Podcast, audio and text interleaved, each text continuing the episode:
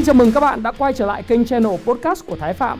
Và tôi xin tự giới thiệu các bạn, tôi là Thái Phạm, tôi là nhà đầu tư, nhà kinh doanh và là nhà sáng lập của cộng đồng Happy Life đầu tư và thịnh vượng. Trong channel podcast này, chúng ta sẽ cùng trao đổi với nhau về những chủ đề về phát triển bản thân, về đầu tư, khởi sự, khởi nghiệp, đầu tư tài chính, với mục đích là cùng giúp nhau để trở nên giàu có hơn.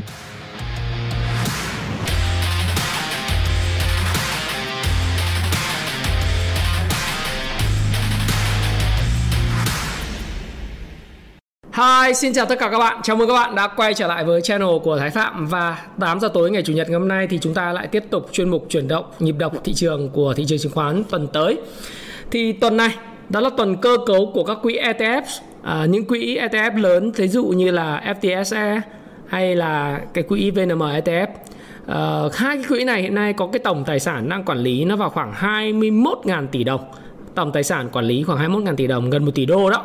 Thì khi mà họ cơ cấu danh mục vào thứ 6 cuối tuần này và mua bán rải rác ở trong cái tuần thì nó sẽ ảnh hưởng nhiều đến index. Vậy chúng ta cần phải làm gì? Index sẽ dao động như thế nào và dòng tiền sẽ dao động như thế nào? Thì chúng ta hãy cùng coi video này nhé. Trước tiên thì tôi muốn có một cái tuyên bố trách nhiệm mà cái video nào tôi cũng có. Đó là video này là video mang tính chất là cá nhân, ý kiến chủ quan của Thái Phạm nhằm hướng dẫn các bạn đọc sách, nghiên cứu về sách đầu tư của Happy Life. Không có ý nghĩa khuyến nghị mua bán bất cứ một loại tài sản hay cổ phiếu nào. Các bạn hãy tự tham khảo cái video này, rồi khi mà mua bán thì tự quyết định và tự chịu trách nhiệm cho hành vi của mình bạn nhé. Đó là cái tuyên bố trách nhiệm sơ sơ trước khi chúng ta bước vào video. Thế thì cái bối cảnh mà chúng ta cũng thấy thị trường chứng khoán của Việt Nam đó là chúng ta thấy rằng là hiện tại thì cái tuần vừa rồi là cái tuần mà có nổi lên một cái bài báo đến từ một cái chất vấn của một cái đại biểu Quốc hội về câu chuyện là kiểm soát rủi ro về bong bóng, nguy cơ cái bong bóng tài sản đối với thị trường chứng khoán. Thì cụ thể ở đây là đại biểu của Quốc hội là Hà Sĩ Đồng đã cảnh báo là dòng tiền lưu thông khá bất bình thường trong tổng thể thị trường tài chính, tiền tệ và có nguy cơ tạo ra những bong bóng tài sản. Thế thì cái cảnh báo này của đại biểu Quốc hội thì đã được Thống đốc Ngân hàng Nhà nước Việt Nam là chị Hồng, cô ấy có Nguyễn Thị Hồng có văn bản số 6192. Cái này là nguồn từ báo Đầu Tư, tôi có điểm lại và giải trình. Thế thì trong cái bối cảnh mà chúng ta cũng biết rằng là cái lãi suất của ngân hàng hiện nay đang ở mức thấp và cái dòng tiền ấy nó cũng đang có bị tắc nghẽn về cái kênh liên quan đầu tư kinh doanh, thì dòng tiền chảy vào chứng khoán nó cũng lẽ tự nhiên. Nên chúng ta cùng coi cái giải trình. Tại sao tôi lại bắt đầu cái video của mình với lại cái phần liên quan chuyện kiểm soát rủi ro và tín dụng liên quan đến chứng khoán và bất động sản? Là bởi vì trong một thời gian dài thì không có quá dài, nhưng mà bắt đầu từ khoảng tháng 4 năm 2020 đến giờ thì cũng đã được một năm, vào khoảng một năm, hơn một năm rưỡi rồi, đúng không ạ?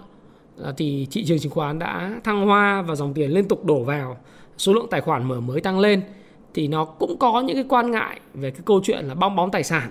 Nên mặc dù vậy thì chúng ta hãy cùng xem là cái phiên thảo luận về kinh tế xã hội tại kỳ họp thứ nhất thì đáp lại cái gọi là cái ý kiến của ông Hà Sĩ Đồng này thì Thống đốc Ngân hàng Nhà nước Việt Nam đã trả lời như thế nào. Tôi điểm tin lại thôi. Thế thì Thống đốc giải trình là trong chỉ đạo điều hành chính sách tiền tệ thì Ngân hàng Nhà nước thực hiện đồng bộ các giải pháp khuyến khích dòng vốn tín dụng tập trung vào sản xuất kinh doanh, những lĩnh vực ưu tiên để tạo động lực tăng trưởng cho kinh tế. Đồng thời thì Ngân hàng Nhà nước cũng kiểm soát chặt chẽ tín dụng vào các lĩnh vực tiềm ẩn rủi ro như bất động sản, chứng khoán, các dự án BOT, BT. BOT là Build Operation and Transfer và BT là Build and Transfer, xây dựng chuyển giao đó. Nhờ đó mà tốc độ tăng trưởng và tỷ trọng của tín dụng các lĩnh vực tiềm ẩn rủi ro đều giảm qua các năm. Trong đó thì tỷ trọng tín dụng đầu tư kinh doanh chứng khoán chiếm tỷ trọng nhỏ, chỉ 0,5% trong tổng dư nợ nền kinh tế. Đấy. Tăng trưởng tín dụng bất động sản giảm dần và tập trung chủ yếu vào mục đích sử dụng là nhu cầu thiết yếu của người dân và của nền kinh tế, chiếm hơn 60% dư nợ bất động sản. Thống đốc Ngân hàng Nhà nước lý giải những tháng đầu năm 2021 thị trường chứng khoán tăng mạnh, giá bất động sản tăng cao, nhất là đất nền ở những địa phương có thông tin quy hoạch đô thị, giao thông, hạ tầng hoặc là điều chỉnh tăng giá đất. Diễn biến này có nhiều nguyên nhân. Một phần do dịch Covid-19 khiến triển vọng kinh tế khó khăn, mặt bằng lãi suất huy động ngân hàng giảm, nhiều doanh nghiệp, người dân có nguồn tiền nhưng thiếu cơ hội mở rộng sản xuất kinh doanh nên gia tăng đầu tư chứng khoán, bất động sản. Xu hướng này tương đồng với diễn biến chung trên thế giới một năm qua và việc giám sát rủi ro các thị trường này thuộc phạm vi quản lý của nhiều ngành. Và đó là giải trình của Thống đốc Ngân hàng Nhà nước Việt Nam. Sau đó thì chúng ta có cái thông tin đó là lãnh đạo Ngân hàng Nhà nước ấy. Cụ thể ở đây là Nguyễn Tấn Anh, Vụ trưởng Vụ Tín dụng và ngành kinh tế. Các ngành kinh tế thì có trao đổi rằng là cái tín dụng 8 tháng tăng 7,4% và sắp công bố thông tư về sửa đổi cơ cấu nợ. Thì cụ thể là cái tín dụng của cái tháng 7 là toàn bộ hệ thống là tăng 6,66% và so với đầu năm và tăng là 1,13% so với tháng 6. Đối với 8 tháng thì tăng 7,4%. Thì cái mức này là mức tín dụng tăng rất là thấp. Và dựa vào những cái sự giải trình của Thống đốc Ngân hàng Nhà nước và cái việc tăng trưởng tín dụng 8 tháng, mặc dù là chúng ta thấy rằng là cái đại dịch nó đang diễn biến và những cái mà giãn cách xã hội ở 19 tỉnh thành phía Nam cũng như là những biện pháp thắt chặt về kiểm soát đại dịch ấy, ở miền Bắc nói chung, thì chúng ta thấy rằng là việc tăng trưởng tín dụng và kiểm soát rủi ro của cái cơ quan quản lý đối với thị trường thì theo tôi là rất là phù hợp và cực kỳ là đúng, khi mà cái định hướng là không có đưa tiền vào chứng khoán, mà chúng ta phải hiểu rằng là bản chất cái thị trường chứng khoán hiện nay nó gia tăng về cái thanh khoản, nó gia tăng về sự hấp dẫn là bởi vì cái sự tắc nghẽn của các cái kênh kinh doanh đầu tư. Thí dụ như bây giờ chúng ta đang ở nhà, chúng ta không có thể đi giao dịch bất động sản được, đúng không ạ? Hàng trăm nghìn những cái chuyên viên môi giới bất động sản, những nhân viên môi giới bất động sản, các sàn giao dịch bất động sản đấy, thì hiện nay là cũng thất nghiệp tạm thời hoặc là gián đoạn công việc. Do đó thì họ cũng có nhu cầu là phải tìm kiếm một cái nguồn thu nhập thứ hai. Do đó thì họ mở cái tài khoản chứng khoán để họ giao dịch thôi. Rồi các cái chủ doanh nghiệp, đấy, chủ nhà hàng, khách sạn, du lịch, rồi những cái người làm dịch vụ, họ cũng đang gặp rất nhiều những cái rủi ro, khó khăn liên quan tới việc kinh doanh. Họ phải đóng cửa. Chúng ta cũng nhìn thấy là những cái người dân họ phải làm việc work from home. Đấy, thì tất cả những cái nguồn tiết kiệm ở mức lãi suất là có 5,3% trong vòng 1 năm 6 tháng như vậy thì không thể gửi tiết kiệm được. Do đó thì những cái nguồn tiền này tôi gọi là trăm sông đổ về biển hay là vạn kiếm quy tông, tức là cuối cùng thì phải quay về tổ thôi. Nghĩa là gì? Nó phải tìm kiếm một cái nguồn sinh lợi. Đó là lẽ tự nhiên. Do đó thì khi mà cơ quan quản lý nhà nước đã hiểu được cái rủi ro liên quan đến việc là bơm tín dụng vào một cái lĩnh vực rủi ro như là chứng khoán hay là bất động sản, đấy, thì chúng ta cũng hiểu rằng là toàn bộ những cái sự tăng trưởng về thanh khoản đợt vừa rồi nó đến phần lớn đó là từ cái nguồn tiền tiết kiệm và các nguồn tiền bị tắc nghẽn trong hoạt động kinh doanh của dân cư. Theo tôi thì cái việc kiểm soát rủi ro đang làm tốt và thực tế ra là dòng tiền nó đến từ các kênh tiết kiệm của người dân nhiều hơn. Do cái đại dịch nó xảy ra cho nên thế là hết sức là bình thường. Đây là cái bối cảnh của Việt Nam. Thì trong tuần vừa rồi ấy, cái báo đầu tư chứng khoán hay là về tổng hợp của KFF thì nó cũng đã đưa ra một cái con số. Hiện tại đến tháng 8 thì cái tổng số lượng mà tài khoản của cá nhân, nhà đầu tư cá nhân Việt Nam thì nó rơi vào khoảng là gần 3,6 triệu cổ phiếu tài khoản chứng khoán. Chiếm, nếu mà so dân số Việt Nam nó khoảng 98% thì gần 4% dân số, phải không ạ?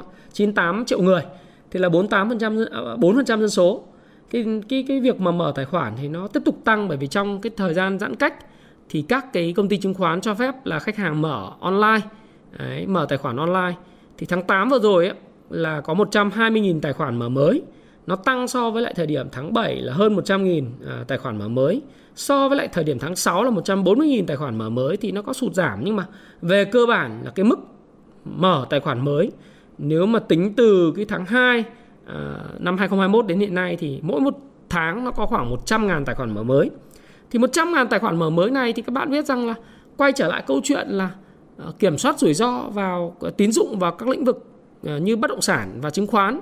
Thì hiện nay chứng khoán đúng là thu hút cái dòng tiền rất lớn của dân cư, đúng không ạ? Dân cư đang mở bởi vì là người ta bị tắc nghẽn về cái kênh kiếm tiền và nguồn thu nhập thứ hai.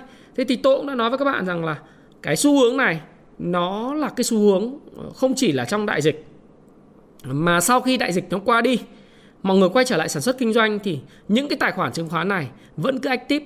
Đấy. Mặc dù là cái lượng active của cái tài khoản có thể nó sẽ giảm xuống. Số lượng tài khoản vẫn có thể là 3,6 triệu cho đến 4 triệu tài khoản từ giờ đến cuối năm. Nhưng mà cái số lượng active nó có thể giảm đi, thanh khoản nó có thể giảm đi. Nhưng mà nếu chúng ta nhìn dài ra thì chúng ta phải hiểu rằng là thị trường chứng khoán nó tiếp tục sẽ là nơi mà thu hút được cái nguồn tiền nhàn rỗi của cư dân trong cái bối cảnh mà lãi suất tiết kiệm ở mức thấp, và trong cái bối cảnh mà cái dân số của Việt Nam đang ở cái giai đoạn mà dân số vàng. Và trong vòng 20 năm tới, 30 năm tới thì cái chứng khoán nó vẫn là một cái kênh mà sẽ thu hút cái sự quan tâm và chú ý của mọi người. Tất nhiên nó không phải lúc nào cứ đi lên như thế này, nhưng nó sẽ có những lúc và nó sẽ đi xuống và điều chỉnh, gọi là những cái đồ thị hình sin, nhưng mà là hình xoắn ốc đi lên. Đấy, thì cái bối cảnh như vậy để chúng ta có thể hiểu rằng là bức tranh dài hạn của thị trường chứng khoán nó là tốt. Đấy, thậm chí là chúng ta nhìn là 5 năm tới, nếu chúng ta hồi phục được sản xuất kinh doanh và chúng ta hồi phục lại được cái việc xuất khẩu sang những thị trường đang mở cửa rất là mạnh với những hiệp định thương mại tự do về EVFTA, đúng không?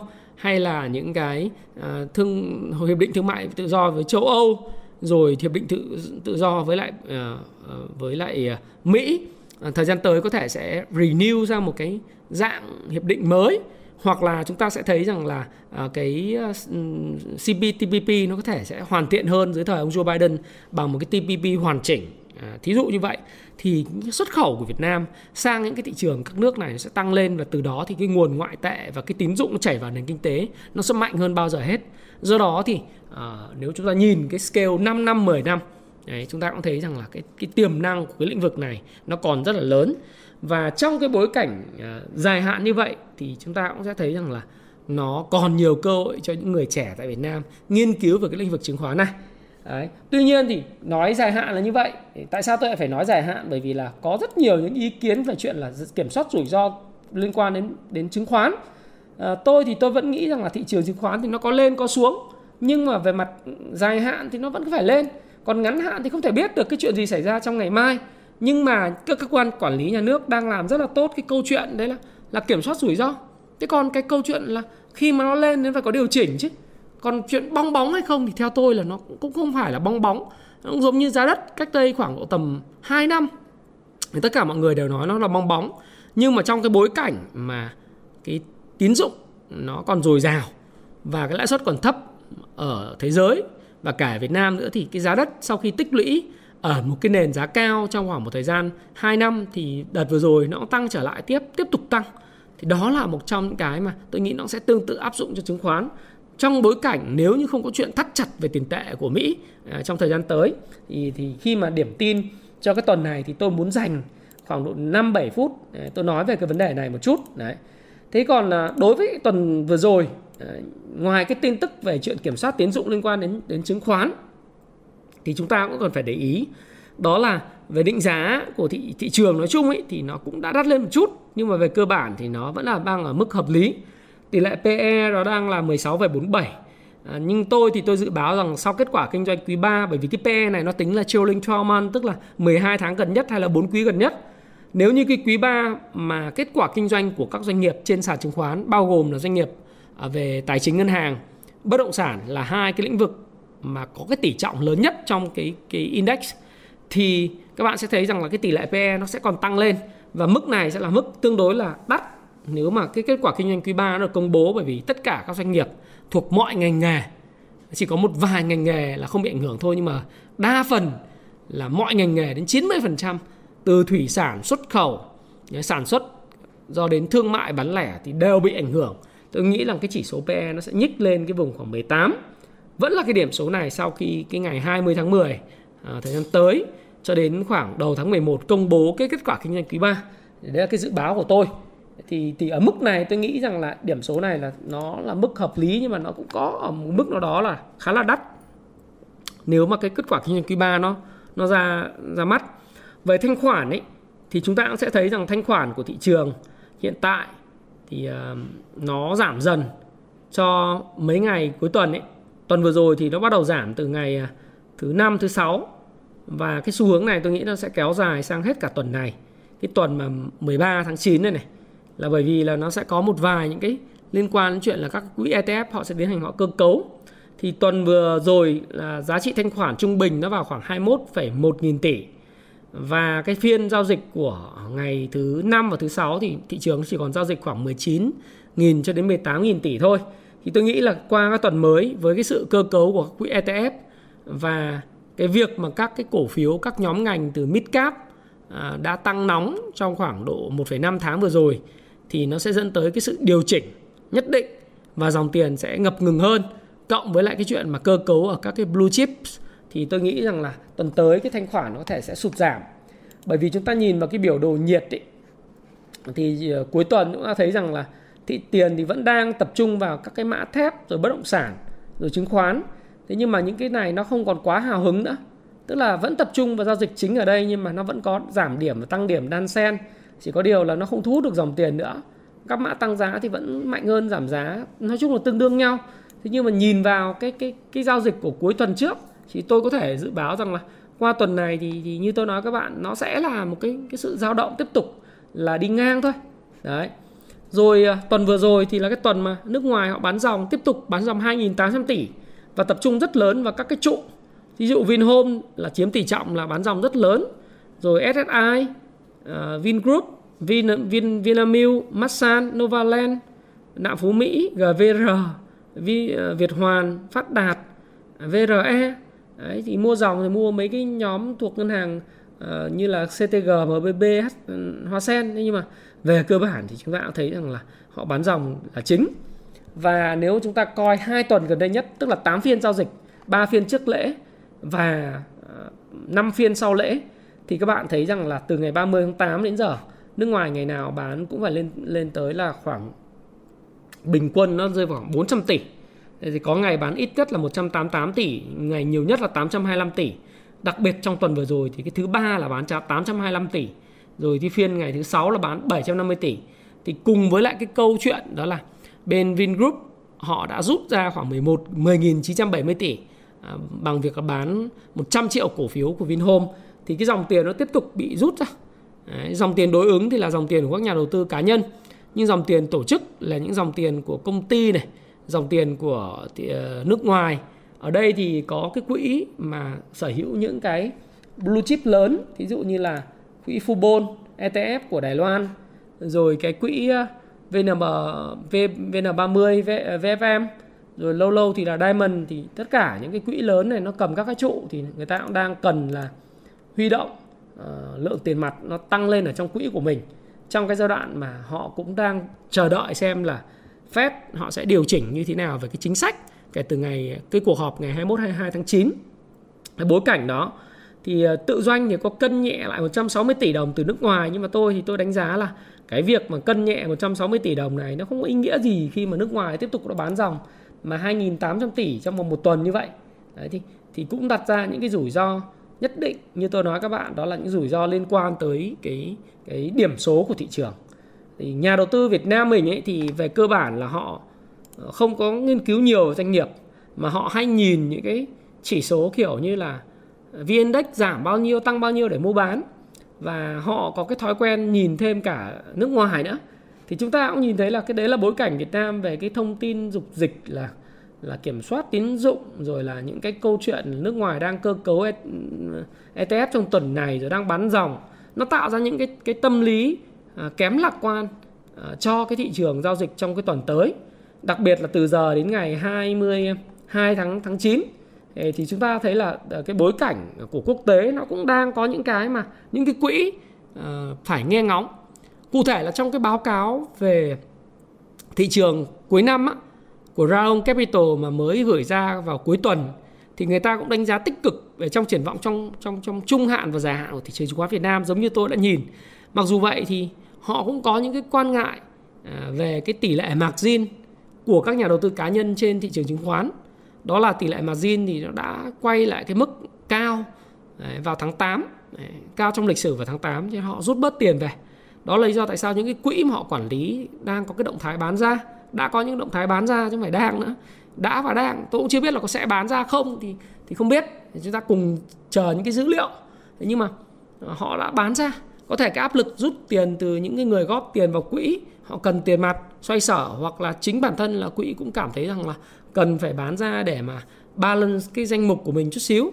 Nhưng mà đa phần kể cả nhà đầu tư cá nhân và nhà đầu tư tổ chức, thì đặc biệt nhà đầu tư tổ chức ở trên thị trường chứng khoán Việt Nam và thị trường chứng khoán Mỹ thì đều đang ngóng trông cái sự kiện là cuộc họp của Fed vào ngày 21-22 tháng 9 tới.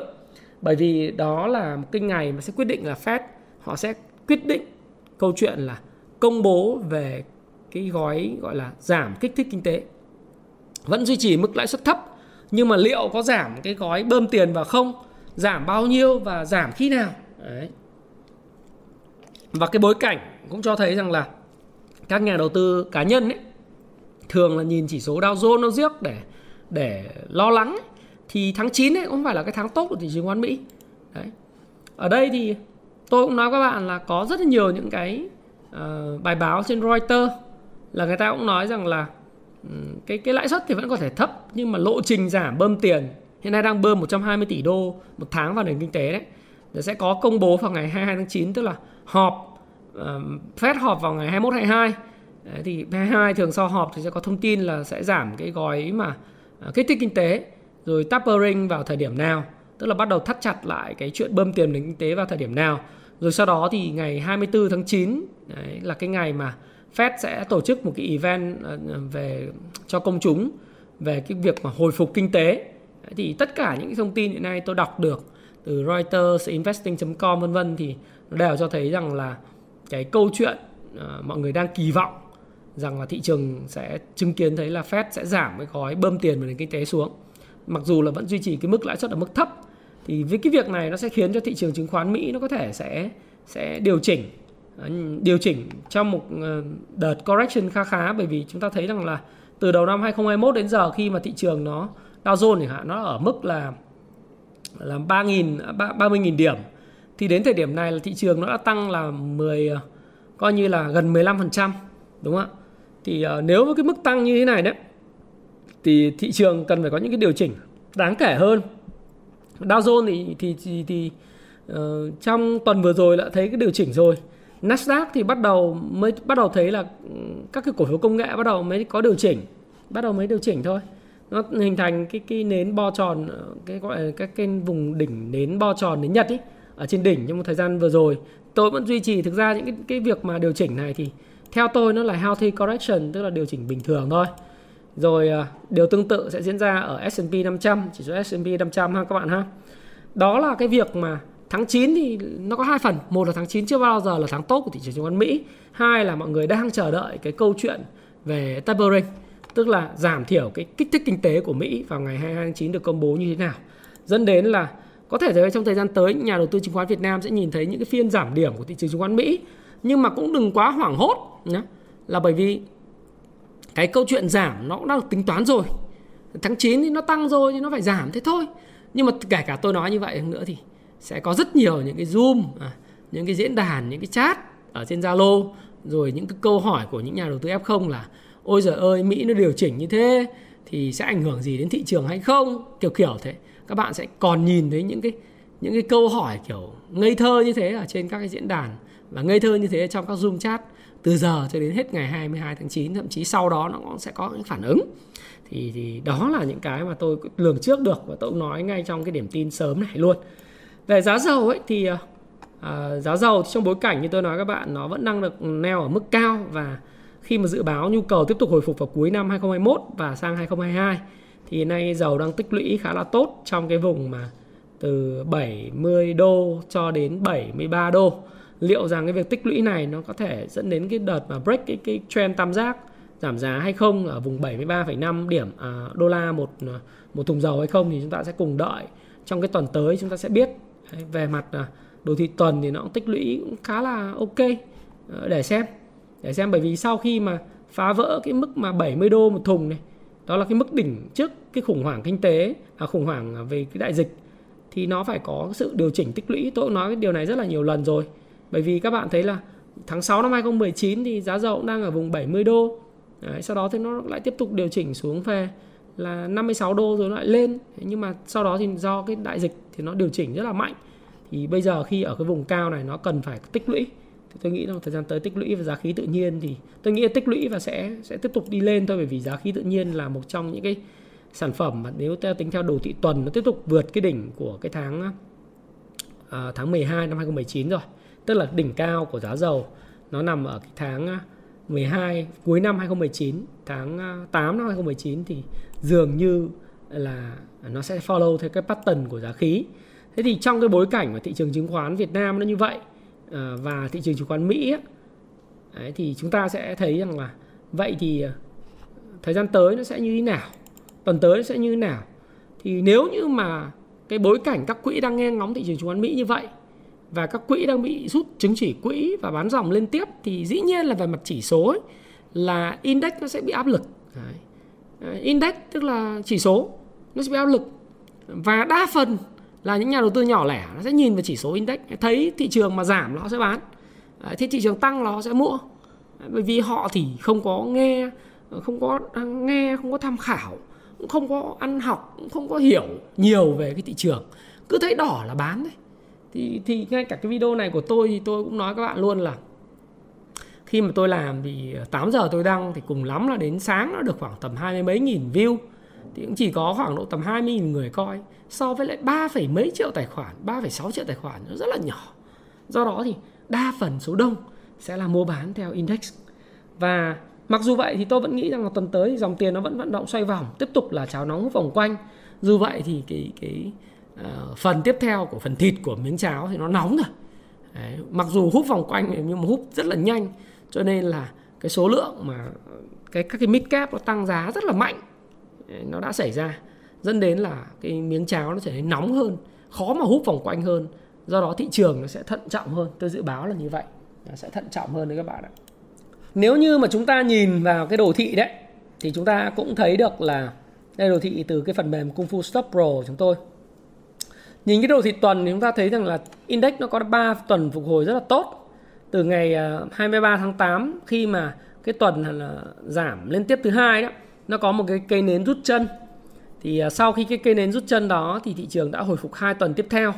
Là ngày tuần 23 tháng 8, do đó cái tuần mà trước lễ là có 3 ngày là 30 tháng 8 và tuần vừa rồi là ngày 6 tháng 9 ấy, thì thị trường có một cái tức là có 2 tuần hồi phục. Đấy. Sau khi chạm cái Kijun tuần, Kijun tuần theo đồ thị Ichimoku Kinko Haio chart ấy, thì nó có hồi phục 2 tuần ở mức rất là thấp như này, nhỏ như này. Đấy. Nếu mà nhìn đồ thị ngày thì nó là những cái biến động dịch chuyển với lại cái nến rất là ngắn. Thì với cái nến này nó thể hiện cái sự lưỡng lự của thị trường, tăng chả tăng và giảm chả giảm. Đấy.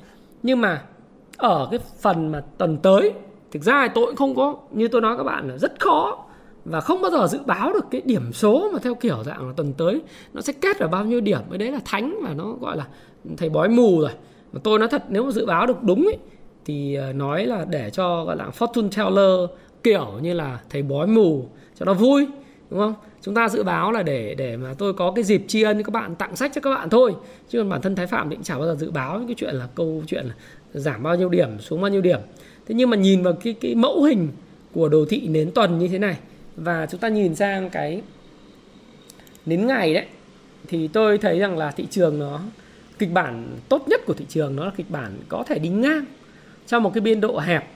Mà nếu đi ngang mà ở trong cái vùng mà từ 1285 điểm cho đến 1378 điểm, nếu cứ đi ngang như vậy nó thấy hạnh phúc rồi, đúng không ạ? Thậm chí tuần tới thì nó có thể nó sẽ tiếp tục tích lũy còn trong cái biên độ hẹp hơn, có thể là 1300 cho đến 1345 chẳng hạn. Đấy, thì tôi cũng không biết là liệu là nó đi vào trong biên độ hẹp hay là nó tăng điểm, tôi cũng không biết. Nhưng tôi chỉ biết là dòng tiền nó vận động và có phần nó gọi là thận trọng hơn. Tôi cũng không biết như nào nhưng mà nó sẽ có một cái phần thận trọng hơn, là bởi vì như tôi nói các bạn là các cái quỹ nó bắt đầu nó review đấy, review ETF nó bắt đầu review này. Đấy. Chúng ta sẽ thấy là các quỹ nó review. Đây này. Cái quỹ FTSE này hiện nay họ đang quản lý khoảng gần hơn 10.000 tỷ. Rồi VNM ETF cũng hơn 10.000 tỷ, họ mua bán rất là kinh. Các bạn nhìn VIC và VinHome thì họ mua khoảng độ tầm 150 tỷ, 10 triệu đô khoảng 200 tỷ. Vinamilk thì họ bán ra tới 3,5 triệu đô, tức là 80 tỷ này. Novaland bán ra 50 tỷ, Vietcombank thì bán ra là vào khoảng 20 mấy tỷ, VRE là bán ra là vào khoảng 100 tỷ, Masan nó bán mạnh nhất được bán 200 tỷ, gần 200 tỷ đó. Vietjet là bán vào khoảng 80 tỷ, Hòa Phát thì mua vào được khoảng tầm 50 tỷ. Thế còn đa phần là bán ra. Đấy, chỉ có một số các cái cổ phiếu mà giống như Thái Holding thì được mua vào 25 triệu đô, tức là 500 tỷ, tức là họ bán những cái cổ phiếu này để mua cái cổ phiếu Thái Holding này. Thì cơ chế tại sao mua vậy thì các bạn đừng hỏi tôi, vì nó có rất là nhiều những cái liên quan thủ thuật về thanh khoản, về giá, về vốn hóa.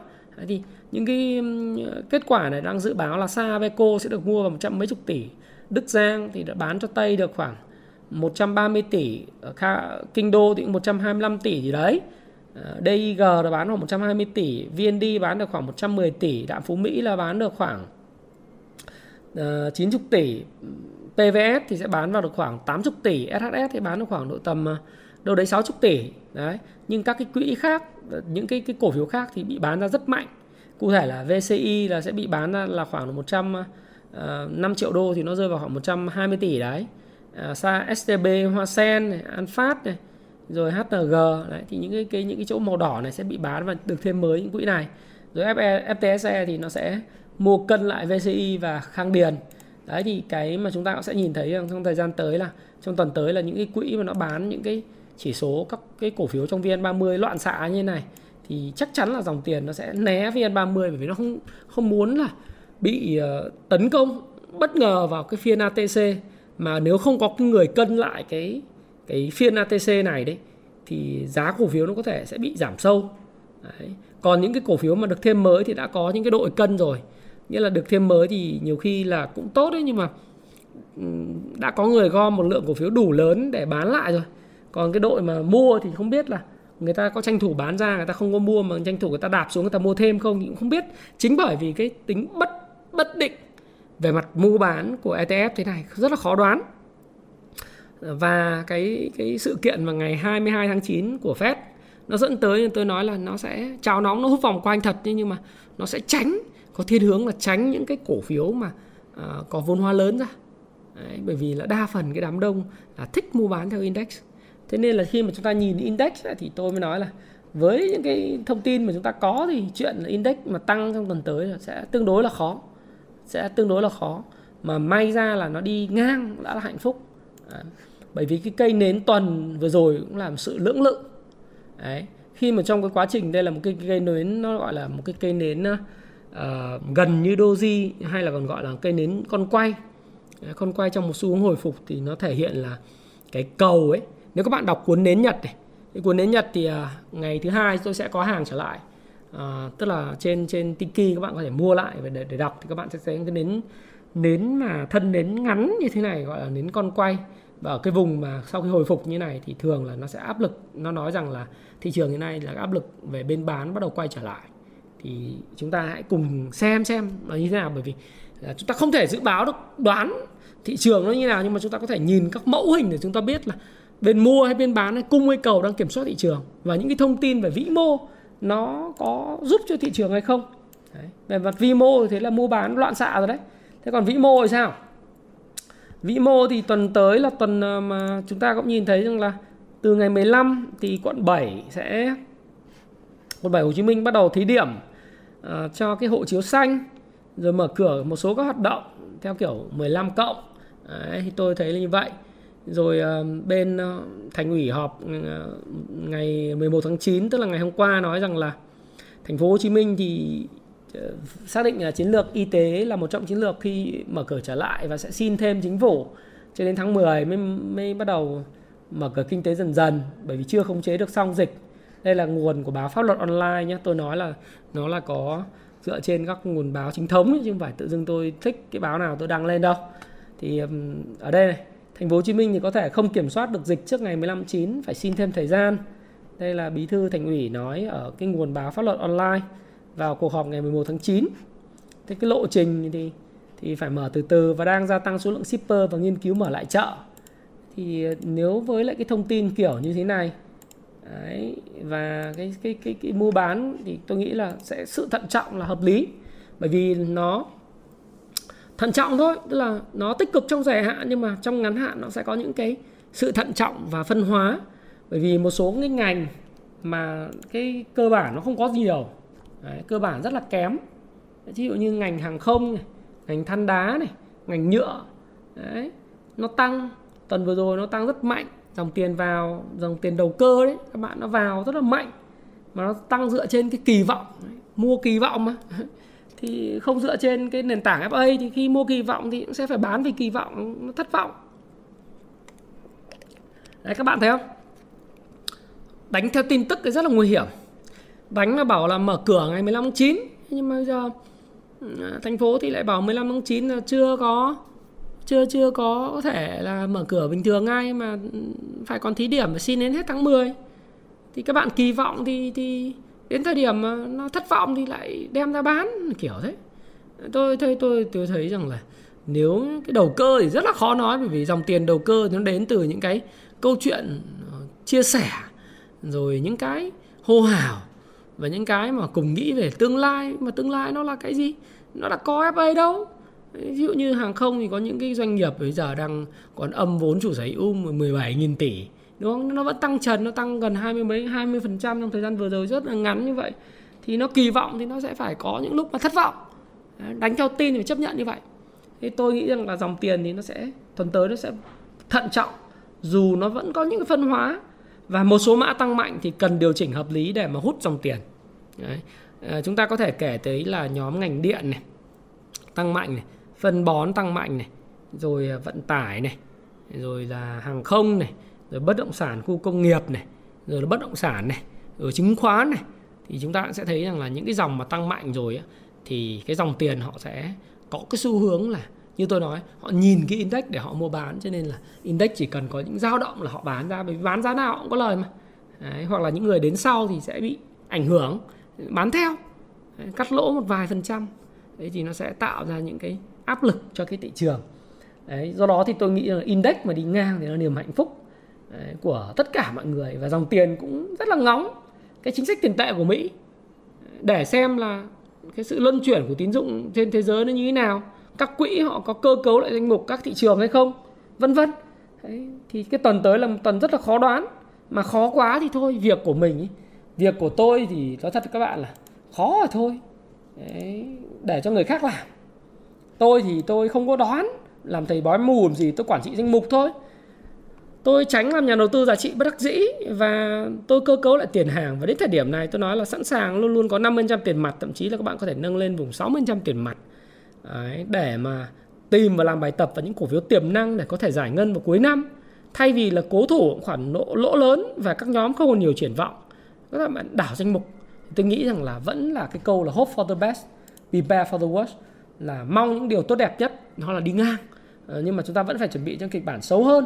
Đấy, thì đấy là những cái điều mà tôi muốn chia sẻ với các bạn về những cái cổ phiếu mà suốt từ ngày 15 tháng 7 đến giờ tôi làm video là đầu tư gì kiếm bộn tiền. Đến hôm nay 12 tháng 9 thì nó đã cho những cái performance rất là tốt tại những cái nhóm ngành vận tải, kho bãi, rồi sản xuất phân đạm.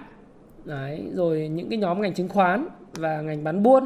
Nhưng mà còn một số những cái mã mà chúng ta đang theo dõi thì đang có những cái kết quả cũng khá là tốt. Một số nhóm thì nó vẫn chưa được như kỳ vọng, nhóm dầu khí, nhưng mà về cơ bản những cái nhóm mà khác thì như chứng khoán, bảo hiểm, khu công nghiệp hay là tiện ích và sản xuất kinh doanh thì đều khá là ok, phải không nào? Thế thì đây vẫn như tôi nói các bạn, thì nó không phải là cái câu chuyện là tôi khuyến nghị mua cái gì, mà vì tôi là cái người mà dịch các cuốn sách và sản xuất các cuốn sách để mà hướng dẫn đầu tư, cho tôi có trách nhiệm để review các cái sự biến động của cái mã, những cái dòng sản phẩm, những cái dòng mà cổ phiếu để các bạn có thể tham khảo. Và các bạn hãy đọc kỹ tuyên bố trách nhiệm của tôi trước khi các bạn mua bán bất cứ cái gì, bởi vì nó là quan điểm cá nhân của tôi và tôi có thể sai. Nhưng quan điểm của tôi sẽ góp cho các bạn rất nhiều góc nhìn về vấn đề bạn quan tâm. Và tất cả chúng ta là trên 18 rồi, đúng không ạ? Tự trách nhiệm, tự chịu trách nhiệm hành vi của mình. Thì tóm gọn là như thế này, là tôi nghĩ rằng là tuần tới thì nó là cái tuần mà tương đối là khó đoán nhé. Rất là khó đoán đấy của thị trường. Tôi thì kỳ vọng là nó đi ngang, tiếp tục là một cái cây nến thân ngắn đi ngang và để cho các quỹ nó gọi là cơ cấu cho nó hợp lý. Nhưng mà nếu như nó có những cái sự điều chỉnh giảm thì chúng ta cũng phải hiểu là tại sao nó giảm, và thị trường nó sẽ có những sự thận trọng nhất định. Và mong rằng là với tất cả những thông tin hữu ích và những thông tin mà tôi cung cấp cho các bạn từ thị trường Việt Nam cho đến những cái bối cảnh của quốc tế thì sẽ hình thành cho các bạn biết là cái chiến lược ngắn hạn trong tuần tới bạn cần làm gì, phải cơ cấu danh mục tiền hàng ra làm sao, quản trị rủi ro cho nó thật là tốt, đúng không nào các bạn? Giống như chúng ta làm vườn vậy, chúng ta phải tỉa cây tỉa cành hàng tuần, hàng tháng, rồi chúng ta phải xem xét các cái vị thế của chúng ta liên tục để xem như thế nào. Còn nếu như các bạn nghĩ rằng là cái vị thế của bạn đang đủ an toàn về tiền về hàng và bạn hướng tới năm 2022 cái thời điểm mà kinh tế mở cửa trở lại và rất là tốt vào năm 2022. Cổ phiếu của bạn thì sẽ tiếp tục tốt vào năm 2022 khi mở cửa vào tháng 4 rồi tháng 7 năm 2022 thì các bạn cứ giữ, và nếu còn tiền thì đợi chờ cái sự giảm giá để mà bổ sung thêm danh mục phục vụ cho cái danh mục năm 2022. Thì tôi nghĩ cũng là một chiến lược rất là hợp lý. Đó là cái chia sẻ rất là thật lòng của tôi. Quan trọng nhất là chúng ta không đoán được thị trường, mà chúng ta chỉ có thể kiểm soát được cái tâm lý hành vi của chính bản thân mình về sự tham lam và sợ hãi, và kiểm soát được rủi ro cho cái danh mục của mình mà thôi. Và Thái Phạm thì cũng rất mong là các bạn gặp nhiều may mắn cho tuần mới. Và tương tự do tất cả các video nhịp đập thị trường vào 8 giờ tối chủ nhật hàng tuần thì luôn luôn là một câu chuyện, đó là hãy comment cho tôi biết là điểm số của tuần mới là như thế nào, theo bạn dự báo thanh khoản theo là bạn là bao nhiêu, và nhóm ngành tích cực dẫn dắt thị trường tuần tới là nhóm nào. Nếu mà 5 bạn mà may mắn dự báo đúng và sớm nhất thì tôi sẽ cùng với team của tôi tổng hợp và sẽ gửi những phần quà, 5 cái phần quà trị giá 500.000 là những cuốn sách của Happy Life đến cho tất cả những độc giả của tôi, những người mà chưa có điều kiện mua các sản phẩm sách của tôi. Và Thái Phạm cảm ơn bạn đã lắng nghe chia sẻ của Thái Phạm. Quên PR chút một xíu về cái công cụ Kung Fu Stop Pro, thì nếu các bạn cảm thấy rằng là các bạn cần có một cái công cụ để hiểu xem là cái đồ thị nến nó như thế nào, phân tích kỹ thuật làm sao, rồi phân tích doanh nghiệp chuyên sâu về các cái đồ thị của nó ra làm sao, thì các bạn có thể tìm vào trong các cái phần Kung Fu Stop Pro này, cái trang chủ của nó, để các bạn có thể là tìm hiểu về cái danh mục này. Giống như tôi nói các bạn ấy, là cái công cụ và cái phần mềm này tôi thì tôi cũng không bao giờ tôi có ý định là cho dùng thử, mà tôi thích là dùng thật, dùng ngay và luôn, mà nó chỉ có khoảng độ tầm 450.000 một tháng thôi, mà nó là mức khá là rẻ. Nếu và thực sự chúng ta so sánh, chúng ta cần cái thông tin về chuyên sâu, về phân tích FA của doanh nghiệp, và đặc biệt là những cái báo cáo kết quả kinh doanh, bảng cân đối kế toán được sắp xếp rất là hợp lý và khoa học. Thí dụ các bạn có thể để ở đây thì các bạn có thể coi được hết tất cả những cái quý, các cái quý gần nhất. Rồi các bạn có thể xem về phần nhật ký giao dịch, hay là những cái hướng dẫn sử dụng phần mềm như thế nào. Và Thái Phạm cảm ơn bạn đã lắng nghe chia sẻ của Thái Phạm, và xin chào và chúc các bạn may mắn trong giao dịch tuần mới. Xin hẹn gặp lại các bạn trong video tiếp theo. Cảm ơn các bạn rất nhiều. Hãy chia sẻ những thông tin này nếu bạn cảm thấy nó hữu ích với bạn, và hẹn gặp lại các bạn trong chia sẻ tiếp theo của tôi nhé.